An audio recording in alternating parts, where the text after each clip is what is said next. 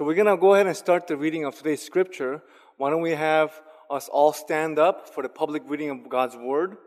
And let's have our uh, response reader on standby and ready to go. We're reading from the second, the book of Second Timothy, uh, chapter two, verses one through nineteen. You then, my son, be strong in the grace that is in Christ Jesus. And the things you have heard me say in the presence of many witnesses, entrust to reliable men who will also be qualified to teach others. Join with me in suffering like a good soldier of Christ Jesus. No one serving as a soldier gets involved in civilian affairs. He wants to please his commanding officer. Similarly, anyone who competes as an athlete does not receive the victor's crown except by competing according to the rules. The hard-working farmer should be the first to receive a share of the crops. Reflect on what I am saying, for the Lord will give you insight into all this. Remember Jesus Christ, raised from the dead, descend, descended from David. This is my gospel. For which I am suffering even to the point of being chained like a criminal. But God's word is not chained. Therefore, I endure everything for the sake of the elect, that they too may obtain the salvation that is in Christ Jesus with eternal glory. Here's a trustworthy saying If we died with him, we will also live with him. If we endure, we will also reign with him. If we disown him, he will also disown us. If we are faithless, he remains faithful, for he cannot disown himself. Keep reminding them of these things. Warn them before God against quarreling about words. It is of no value and only ruins those who listen. Do your best to present yourself to God as one approved, a worker who does not need to be ashamed, and who correctly handles the word of truth. Avoid godless chatter, because those who indulge in it will become more and more ungodly. Their teaching will spread like gangrene. Among them are Hymenaeus and Philetus, who have wandered away from the truth. They say that the resurrection has already taken place, and they destroy the faith of some. Nevertheless, altogether now, nevertheless, God's, God's solid, solid foundation, stands, stands firm, sealed with this inscription The Lord knows those who are His, and everyone who confesses the name of the Lord must turn away from wickedness. Won't you join me in prayer? Dear precious Father, we thank you so much for this beautiful last Sunday of February as we can see the warmth of spring already on its way. And uh, we thank you that we're able to see more and more joining uh, in the presence of you, like in presence of each other in the physical proximity. Lord, uh, as as Adam mentioned, we, we still have the coronavirus to contend with, but uh, let this not be something that uh, hinders us from joining together and to make the effort to make um, the worship more and more uh, in spirit and in truth, and that by our willingness, that we'll show you that we want to get closer to you. Uh, today we have a very special occasion. Uh, we want to um, have Brother Eric publicly confess his faith, and we want, Lord, uh, to hear a message bearing this. We ask that the preacher would speak your truth with power and conviction, and that all of us would be able to receive with gladness. May the words of my mouth and the meditations of my heart be pleasing and right before you. In Jesus' name we pray these things. Amen. You may be seated. Wow. Good afternoon, brothers and sisters. Uh, wow. You know, actually, I, I, mentioned saying, but I think it's been a while. My son Jonathan is also joining us. Why don't you wave, Jonathan? Hello. uh, also, we have Chris. Chris uh, coming from Irvine. Um, Eric, who has been serving the Bangkok House Church for about 11, yeah, I think it's 11 months, yeah? But, yeah, June, June Hyun is here, yeah. Yay. awesome. Uh, slowly but surely, we're going to have to uh, encourage ourselves to come out here and take physical space and also maintaining distance, being safety, but not to have the safety rule over our lives to the point where we can't even come to the worship of God. Um, Eric has completed his living life class with me, and he was there at the Receiving Jesus meeting quite a long time ago. And uh, just recently, he received a two part baptism questionnaire uh, conducted over Zoom with me through, uh, conducted over with me through Zoom. So, while our message today is not only about baptism, it is about becoming consecrated. It applies to all of us, becoming rededicated, devoted unto God, to be dedicated to His purposes. Being that every Christian born again means one more soul, numbered among those who have, have eternal life. We want to read carefully what Paul has to say about what this entails. We have the senior apostle encouraging the younger disciple. You then, my son, be strong in the grace that is in Christ Jesus. It's kind of a difficult concept for outsiders to grasp. What do you mean, strong in the grace? Strength and grace may sound like opposing words. Strong sounds hard, right? While grace sounds kind of soft. But grace that is in Christ Jesus is the source of our daily strength. It is His grace that gives us the supply, the fresh supply to live another 24 hours. It's in His grace. And the power for a child of Christ to carry on his daily duties, it comes from love. And as I shared with you last Sunday, the suffering that come along are actually opportunities to prove your strength in Christ. It could be all kinds of sufferings. It could be something that is being asked of you to do that you don't want to do. But if you're doing it because of your love of Christ, because the grace that Christ affording in you, and, and the wisdom that you there's, it strikes a wisdom in you to be able to appropriately obey, well, then, yeah, that's, that's in the grace of Jesus. What precedes this verse, when Paul is saying, Now you then, my son, you know, receive the strength from the grace of our Lord, Paul mentions that during the course of his ministry, as he's reflecting back, there have been people who deserted him.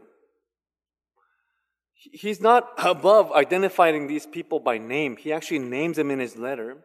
And uh, these are not isolated incidents. He mentions that everyone in the province of Asia just deserted, departed from him. Talk about how discouraging that must have been for him. Paul was not a popular figure in his own time. The fact that the gospel is not, is not announcing the absence of suffering in this life, but rather the power through which we can embrace the suffering in this life, this is not a popular notion. I'll say this again. Out in the world, we want to try to avoid suffering as much as possible, right? But the gospel message empowers each and every one of us to be able to embrace suffering. Oh, suffering is part of life? Give me some of that. I'm, I'm able to take it because I know the Lord who has taken so much more. Now, just like Jesus, when he was about to enter into his own suffering, what, happened, what did all the disciples do? All the disciples that were following him for three years, what did they do when he was about to enter? They all deserted him. They left him out there, hanging to dry. Him. But rather than to dwell on his losses, Paul calls to mind example of encouragement. In the midst of the people that have left him, there were people that stayed put. There were people that were a source of his encouragement. And he actually also names them by name. He mentions a Onesiphorus, and uh, while everybody's leaving him, he had come looking for him while he was in Ephesus in the Asia Minor area, right? So looking back in Acts, we remember that Paul in his journey, they had, he had trustworthy and loyal companions that followed with him, like Aristarchus of Thessalonica and Luke, the doctor who writes both the Gospel of Luke and the, and the book of Acts. They were actually, if you remember our sermons a few, few weeks back, they were on a on a ship together that was about to capsize because of the large storm, they could have been ended up they could have ended up dying together, right? So they went through this suffering together, and uh, these are all people that stuck by him. And Paul counts Timothy along with those people that have stuck by him along his side. So the first point of today's message that I want you to all draw from is uh, that His grace gives us strength. His grace gives us strength. At the time of Paul writing this letter, Timothy was probably serving as a pastor in Ephesus. And from what we can gather through the uh, what's going on in the letter, what he's writing in the letter, is that Timothy was having a difficult time. Paul is discharging Timothy to entrust the gospel to other men who are not only capable, but also qualified to teach others. Timothy, what I have been teaching in public relate to trustworthy, qualified men to teach others. These are these may be new words that you're kind of capturing, so just uh, hear me out here. In Christian teaching, there's both orthodoxy and orthopraxy. How many of you have heard that before? You've heard orthodoxy and orthopraxy. Have you heard that before? You haven't these new terms? Orthodoxy means correct doctrine. Like when it comes to who Jesus is, you have to have the right Jesus. And I'm going to illustrate to you why that is important in a minute. But so we have to have words and uh, teachings that are free and clear of false and erroneous teaching. You have to have that. You think that it wouldn't make a difference, but it does when it comes to, into the spiritual life that we all are to carry out, and it goes into eternity. And of course, orthopraxy is the way in which you practice and live out these teachings. If you say that this is what you believe, this is the correct set of doctrines that you have, then how does your life show for it? So, correct lives, you could say, conducing to navigating through a rough sea. Many, like, you know, there's coral reefs and rocks of sandbars of sin that you can crash into, but having the, the correct teaching is like having the correct route. You know where to go so that you won't crash into these things. Now, Paul lived in like this. Paul lived in this way. And no doubt, Timothy also lived that way. Today, these days in the church, we have Christians who claim to have the correct teaching, but uh, those whose lives and their attitudes, they contradict these teachings. They have, yeah, I have the right Jesus, but there's, in their way of living, it doesn't show at all. And this is nothing new. During Jesus' time, the Pharisees and many of the priests, they knew the doctrine, they knew their Bible really well. But what did Jesus say? Follow what they do teach, but don't do as they say, for they do not practice what they preach, right? Uh, are there people who live exemplary moral lives, who have the orthopraxy, but they have all the wrong teaching? Have you guys seen that? People who live really supremely moral lives, but uh, they, they, they have completely wrong teaching. From the top of my head, the Mormons come to mind. I don't mean to like take pot shots at other other religions, but Mormons do have excellent lives. I don't know if you've ever had Mormon friends. If you know anybody from Mormon church, if you examine their lives and how they live, they put a lot of Christian people to shame. They live very, very moral lives. But dig through their teaching just a little bit, and you'll realize that the Jesus of the Latter day Saints is an entirely different Jesus than the one we proclaim and that we believe from the New Testament. I won't go into I won't go into that because the message is not about them, but it's about the true Christ. Ironically, they claim to be the unique sole surviving true church. The correct teachings aim for not only the external factors and behaviors, but for the motives for why we choose to live according to, to the worship of the one and only true God in spirit and in truth. Sure, you can put on this performance every single day and dedicate to this correct living, but why are you doing that? If you're living the way like that because of some misinformation, then you're, not, you're to be wind up misled, vastly misled. It's a matter of the heart. It's a matter of the heart. It's a matter of the principle. So when we go back to when we go back to the, the, the greatest commandment, the first one is this to love the Lord your God with all your heart and with all your soul and with all your strength and with all your mind. Do you have the right Lord? Can you love, can you love the real Lord that way? That's the question. So the task, this is the, t- the task that Paul is inviting Timothy into.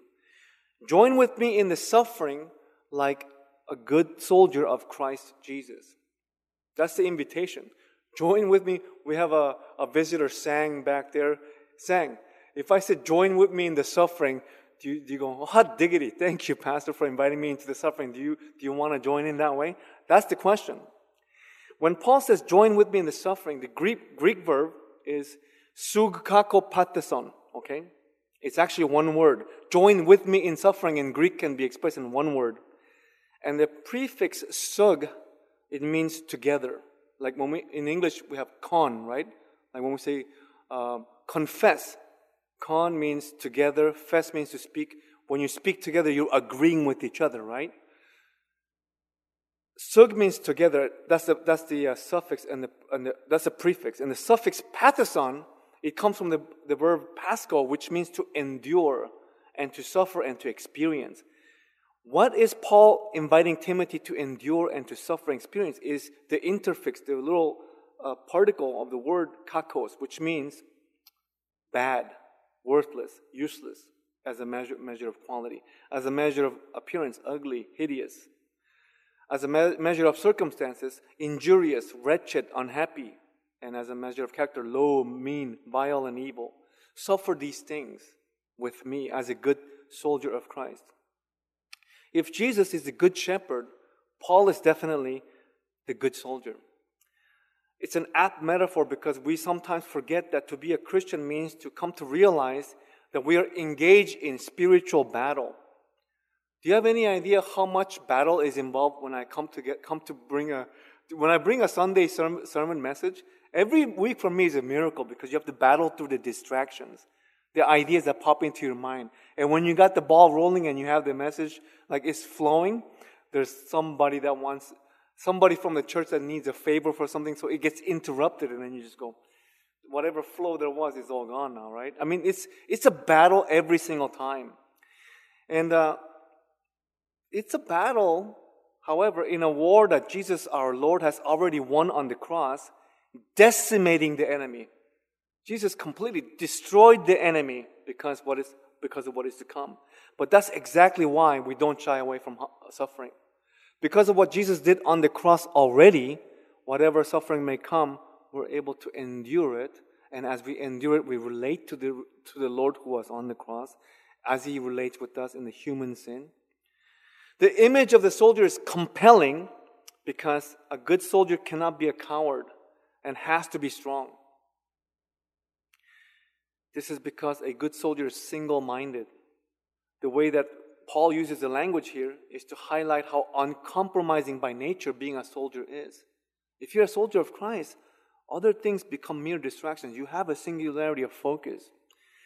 There is an inherent separation between the military life and the civilian life. Anybody here has served in the military? Anybody interested in joining the military here? No one? I know at least two people when I was a youth pastor that has eventually gone to serve in the military. Do you remember Jason O? Yeah, Jason O was went into the military. His older brother, he became a U.S. Marine, and now I think he's come out of it. He's discharged, but there is something of a separation. Once you join as a soldier of Christ, during that time when you're serving, you can't be mixed up in a lot of civilian affairs. You have to be focused. The good soldier of Christ is devoted to Christ not your own pursuits. You don't get entangled with matters from outside the scope of your soldierly duties. This is only possible because of the grace of Jesus. Every morning when I get up out of bed, I notice that there's me. I have me to contend with. I'm a person, right? But what is more important than me, I put the matters of all my life before Him. He's more important than me as you are reminded that before Him, we're still sinners. When you receive Christ, we're already out of the domain of sin and we receive the forgiveness, right? But when you are worshiping the Lord, when you're looking ahead and you see, when you look at who Christ is, in your heart of hearts, don't you have the sins that you're still contending with? The seed of rebelliousness that is still kind of like a, like a snake writhing inside there? We're called to the death of exactly that. When we come to Christ, we're coming into submission of Him, the one that's the most high. And it's a very safe place to go. It's a very safe place to go. It is the ultimate place to be. It is His grace that gives us courage to continue in the faith. Because if you have a conscience, you ask yourself, you question yourself, but you continue to set your sights off of yourself and onto the Lord and then you say, you know what, another day, another day to live in faithfulness to Him. Not faithfulness to ourselves and our self interest, not faithfulness to the people that may be useful to me, but no, to Jesus Christ. We experience a little bit of this during short term mission. I don't know if you've been on a short-term mission, but each time I used to take out my team, uh, we used to move like a military unit, like a squad of like eight to twelve people, and during that time, we were exactly untangled from civilian affairs.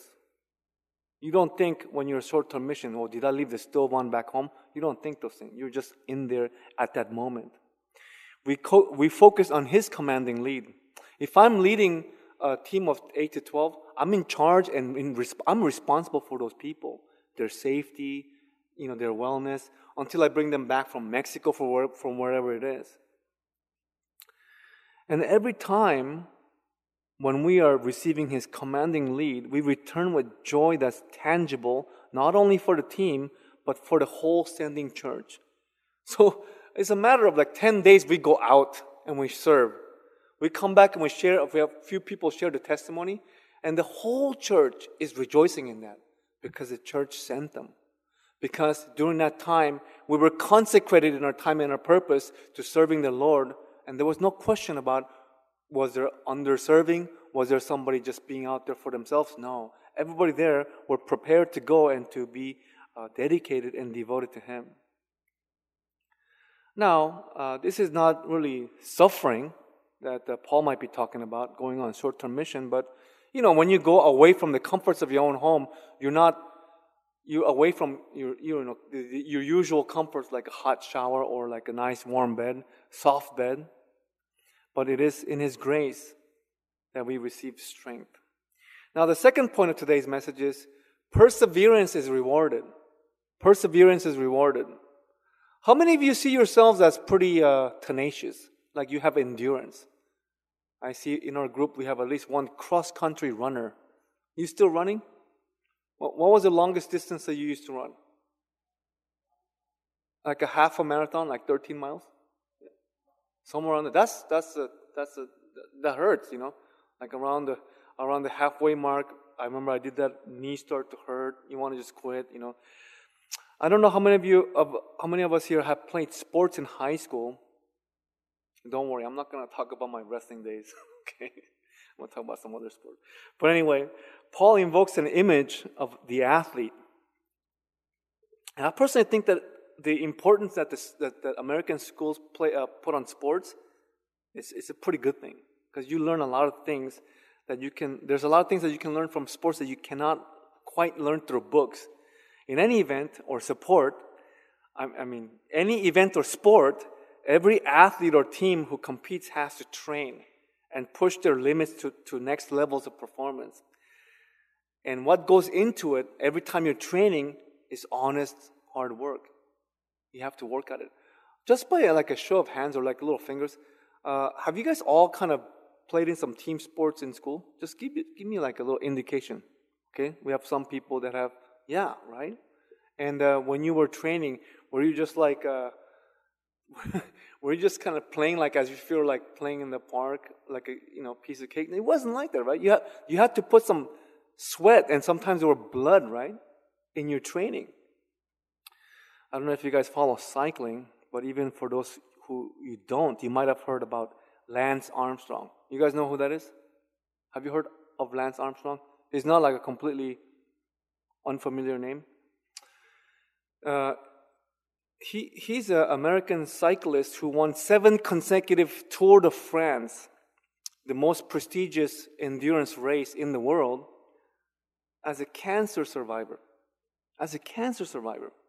His performance was not thought humanly possible. Everybody around him were going, This guy is a freak. How does he do that? I remember this one Nike commercial where people are asking, Lance, what are you on? What are you on? you know, everybody wants to wants to know what he is on. And then this is what he says in the commercial. What am I on? He says, I'm on my bike busting my ass seven hours a day. What are you on? That's what he says. Have you seen that by any chance? Anybody?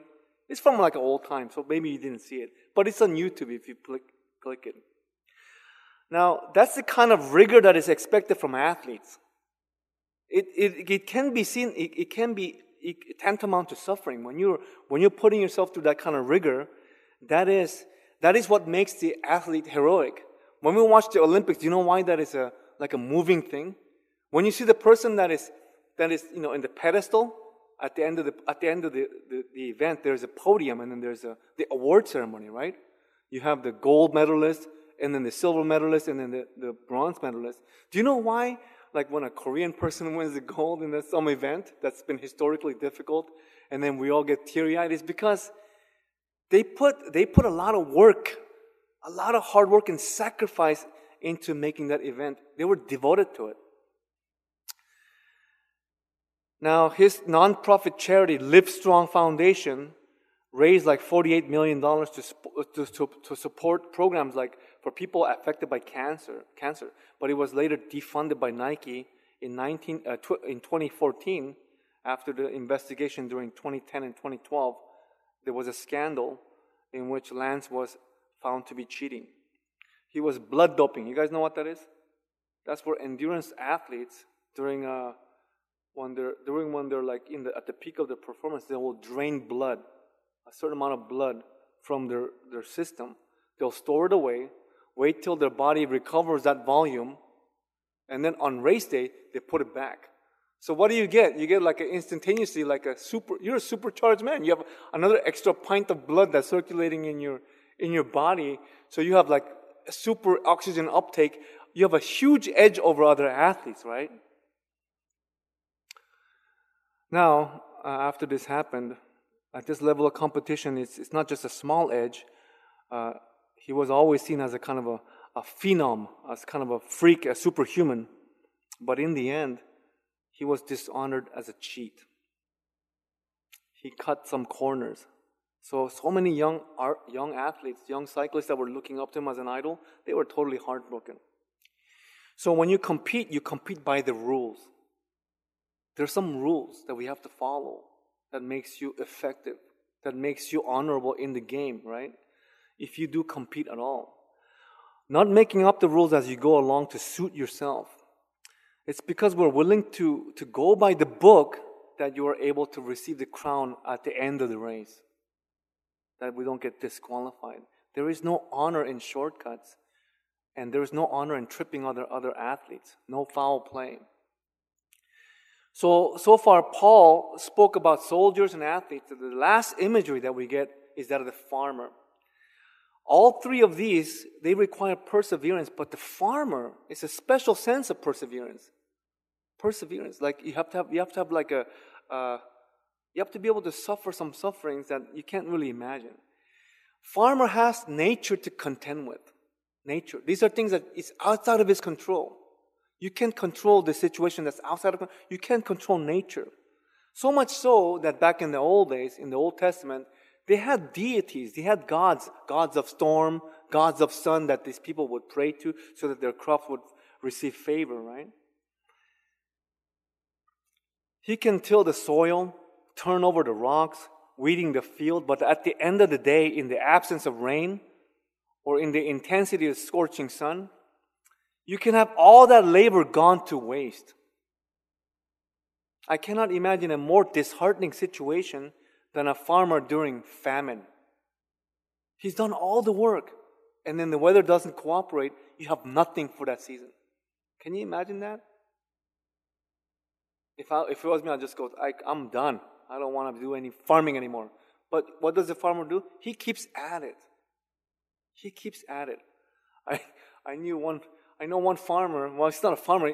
You know, back in AZ when I visited Arizona Mission, there's a brother by the name of Joseph. You guys all met Joseph, right? Do you know who Joseph is? You remember, right? Indian fellow, Navajo.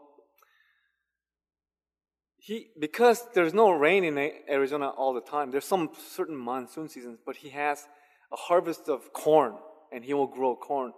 What he does is that he'll get these five gallon jugs of water that we use at the water dispensers. He has like several of those. He will go to his well and then he will get the water from the well and then with a wheelbarrow. This man is like, I don't know, almost 70 years old. But he will hand water these, these things with his hands. Talk about perseverance. I don't know if, uh, I don't know if this is the case, but certainly his strength comes from the grace of God.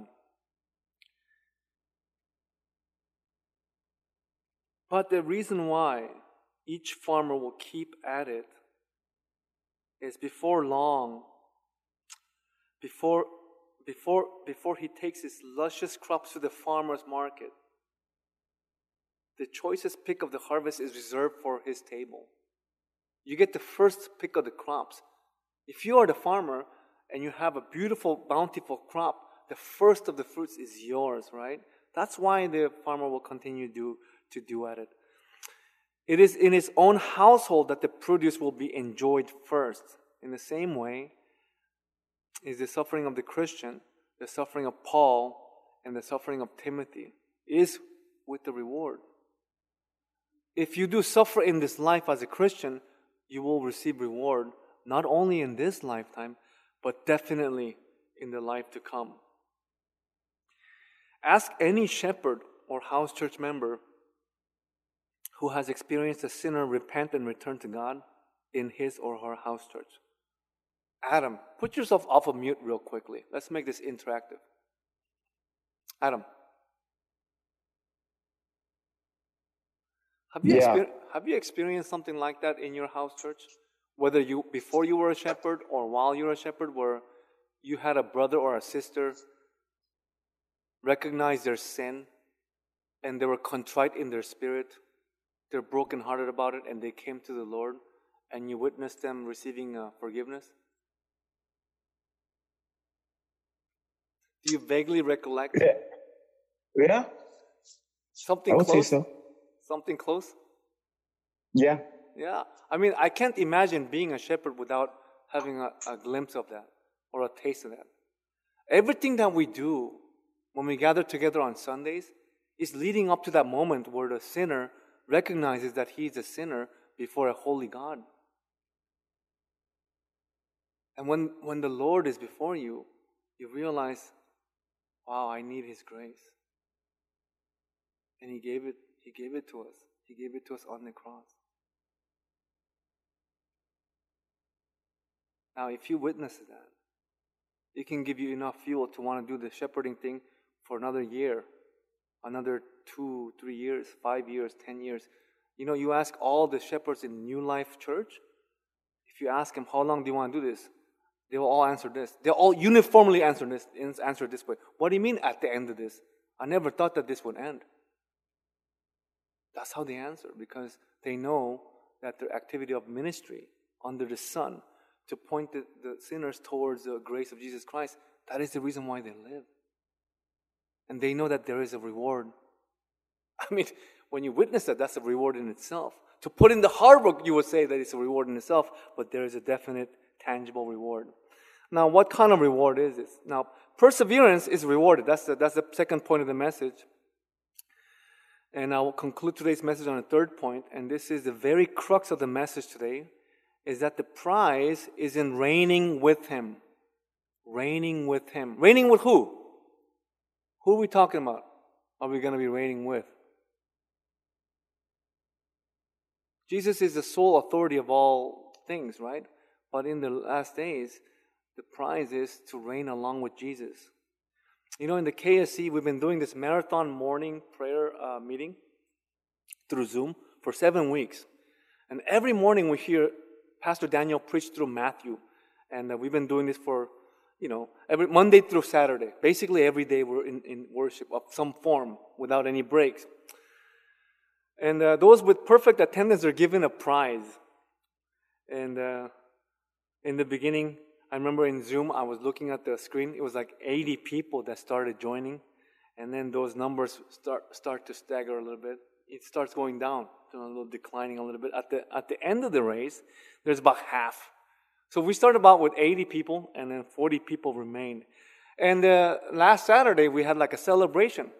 We had like, you know, all the Korean people gathered together that had been joining through the Zoom and you know doing the the worship service uh, in the morning service and uh, we had all these prizes. It was like a little alarm clock. I don't know how much the alarm clock is. You know, it's something that you could easily buy on Amazon, but there are all these prizes. And uh, I would have to say that the prize is actually having finished the course, wouldn't you say? Like, just because you didn't receive the, the alarm clock or whatever, would you think, oh man, that wasn't worth it for me to do the 40, whatever, you know, seven week, 40 days? No, of course not. I just started uh, fasting from coffee for Lent. And after 40 days of my fasting on Easter Sunday, do you think that my reward will be my first sip of, of the uh, pour over that my son makes? He makes the best pour over coffees, by the way. I've been to some artisan coffee shops and he will always make me some, some of this. I miss it, but do you think that at the end of my fast, that first sip is going to be the reward? It will be a reward, but the experience of having the freedom from a 30 year long addiction, that I think would be the uh, prize in itself. For Paul, and also as he wants to convey, convey to Timothy, the reason why he perseveres is for the following. Remember Jesus Christ, raised from the dead, descended from David. This is my gospel for which I am suffering, even to the point of being chained like a criminal. For God's word is not chained. Therefore, I endure everything for the sake of the elect, that they too may obtain the salvation that is in Christ Jesus with eternal glory.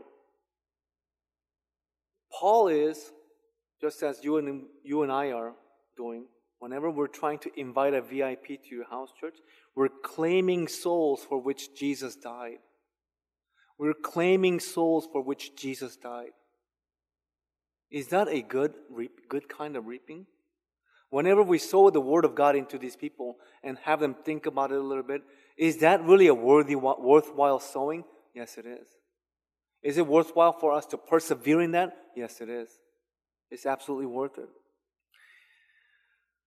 Um, there are these folks that he's referring to when he says the elect, the elect. Paul is laboring for the Lord who's risen from the dead, and here's a portion from our text that, that is most relevant to the actual baptism that we'll be conducting in a moment with our brother Eric. Eric, you, you spell it che, right? People just say cho. Okay. It's che though. That's the correct way, right? Okay. Here is a trustworthy saying. If we died with them, we also live, we will also live with them. That's the promise. The reason why we live a life once we're committed to Jesus Christ, a life that is dead to sin, is because we know that we will live again. This, this little small space of time that we're allotted in this physical life is not the window through which we have to experience all the good things. We don't have to hustle in that way because of the eternal promise that Jesus gave us. This refers to the believer's baptism and the new life that follows. Pretty shortly, Eric is going to come up here with me and we're going to go into the baptismal, okay? In the baptistry. We're going to, I'm going to dunk him and then he's going to come back. Now, the water, water is a purification. We're going to do the purification rite for him. We're going to immerse him there. And once he's done under the water, what this symbolizes is that he is, he's dying with them. This, this, uh, this confession is his death along with Jesus who died on the cross for our sins. Now, a few minutes later after I pull him up, I'm just kidding, not a few minutes, a few seconds later after I pull him up, uh, it means that he now emerges into new life. But this is something that is kind of uh, surprising when Paul says in this formula, if we endure, we will also reign with them. Have you guys ever thought of that? What does it mean to reign with Christ? If you've been following Jesus, if you have been discipled by Jesus and you endure in his way to the point where he can confer to you the authority to make decisions on His behalf. The question is have you endured? Have you endured long enough to be able to do this? Just like the good soldier pleases his commanding officer, that's the thing. The, the good soldier pleases his commanding officer. Just like the athlete who wins the crown of victory by playing according to the rules. And just like the farmer who receives the first share of the crops, there is reward in heaven to become co heirs with Christ and to reign with Him. And do you know where we get the first taste of that? It's in the church. We get the first taste of that in the church. for on a long enough timeline, because it takes some time for you to get to know one another, right? It takes some time. On a long enough timeline, what you begin to see is who are the ones that are actually faithful? Who are the ones that are actually faithful and, and who are the ones that actually love Jesus? That becomes something that's hard to hide. Even if you were hiding it, it will show. And when you look at churches that run healthily in a healthy way, it is these people that take places in leadership because they can be trusted. You understand? That's what the consecration is. It's a desirable position for every single one of us. It's a desirable state. We get a preview of that eternity here at church and the glimpse of the reward for the likes of Paul, Timothy. It's all followed by in the same line. Now, he says, if we disown him, he will also disown us. Do you guys remember this? When, when Eric comes up here and he makes this, uh, makes this uh, uh, when we do the baptism, this is a public confession. He's acknowledging that Jesus is his Lord, right? There's a part in Matthew where Jesus says, If you acknowledge me before others, I will also acknowledge you before my Father. What does he say after that? But if you deny me, if you disown me before others, I will also disown you. It's a sharp warning about apostasy. Apostasy. It means the abandonment or renunciation of your faith to walk away from Christ. You cannot walk away from your Lord and expect Him to follow you.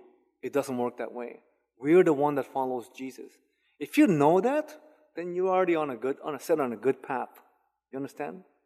We, it's, it's the Lord that we follow, not, not Him following us around. Our denial of the faith uh, means forfeiting our access to God. But here is a beautiful thing if we are faithless, he remains faithful, for he cannot disown himself. Now, in the display of our sermon passage today, sermon message, it was the full title was Did You Die with Jesus? That was the first part. The second part of it, can you display it actually? David, can you go ahead and put the thing up? Did you die with Jesus? It's it, the second part of the, mess, the, the the title comes from today's, today's passage The Lord knows those who belong to Him. Now, I want to say that when Eric comes here, he's making this public confession because the Lord knows that Eric is His, that Eric belongs to Him, right? Can we get an amen? Okay, good. That's gonna that's gonna make Eric feel a little bit a little bit more settled with this whole process. Who shares Christ's death, his life shall share. They reign with him, their cross will bear. Who him deny, he will deny. Through our faith, though our faith fall, he cannot lie. Nay, he cannot be untrue to himself.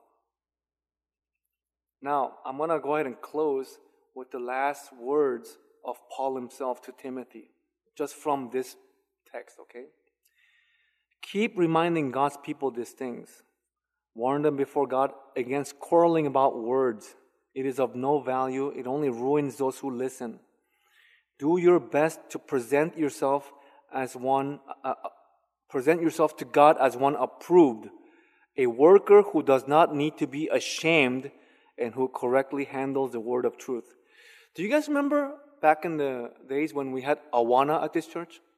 How many of you remember, just by show of hands, Awana? You know where we get that Awana acronym from?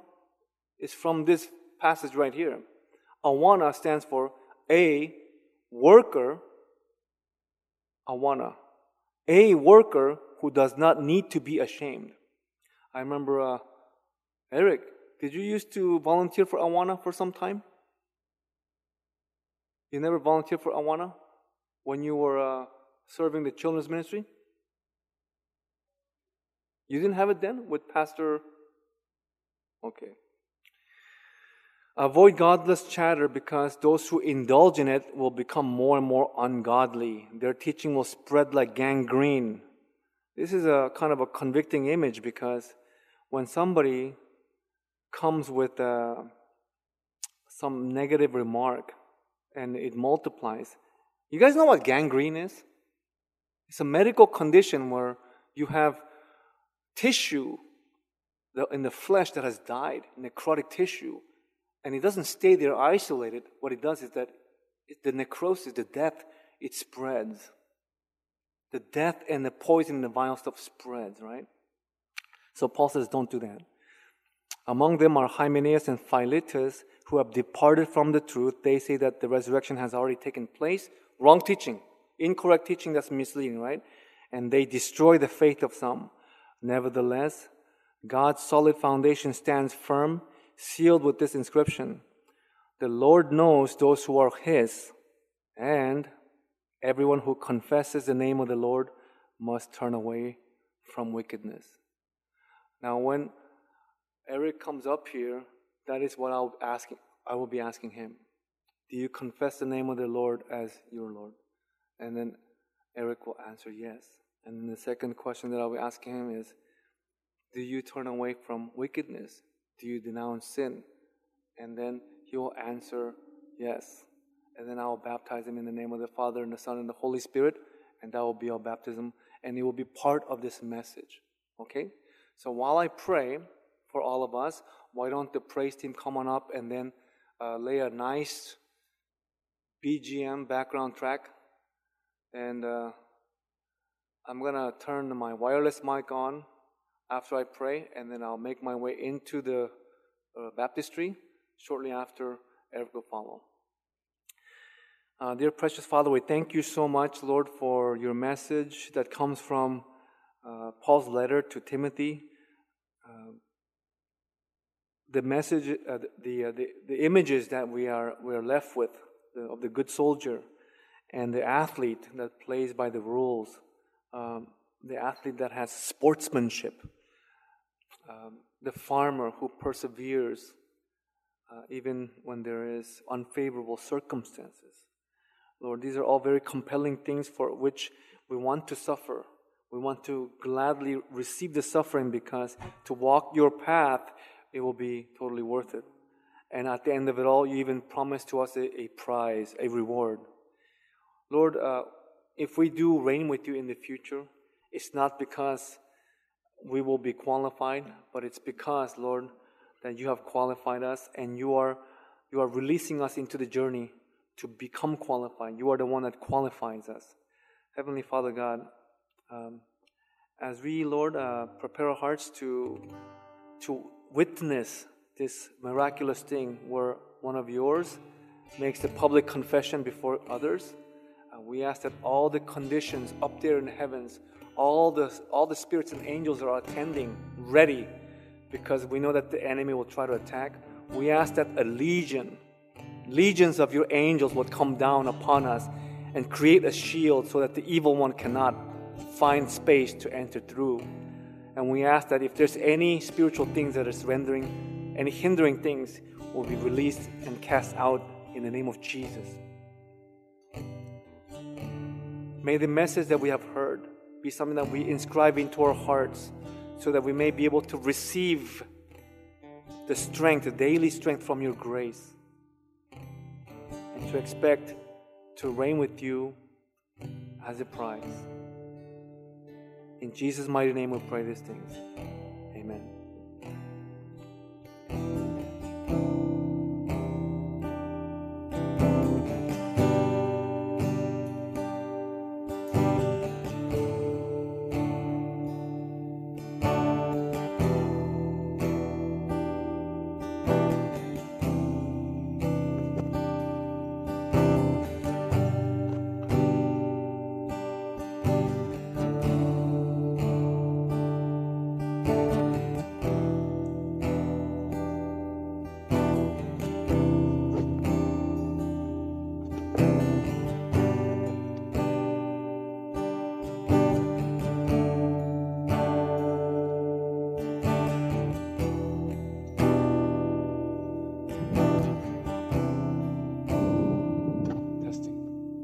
Guys hear me?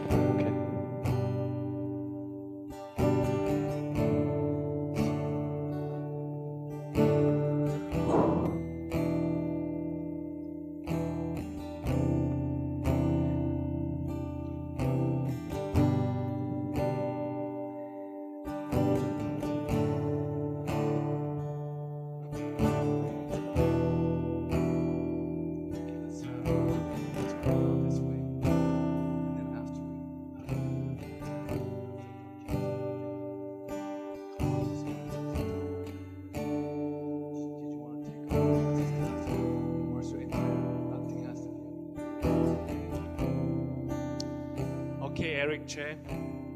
Um, let's face the. Let's Have you received Jesus as your Lord? Yes. And uh, do you denounce wickedness and sin? Yes. Okay. So, power by, vested by me, uh, I baptize you in the name of the Father. Here, grab me. And the Holy Spirit.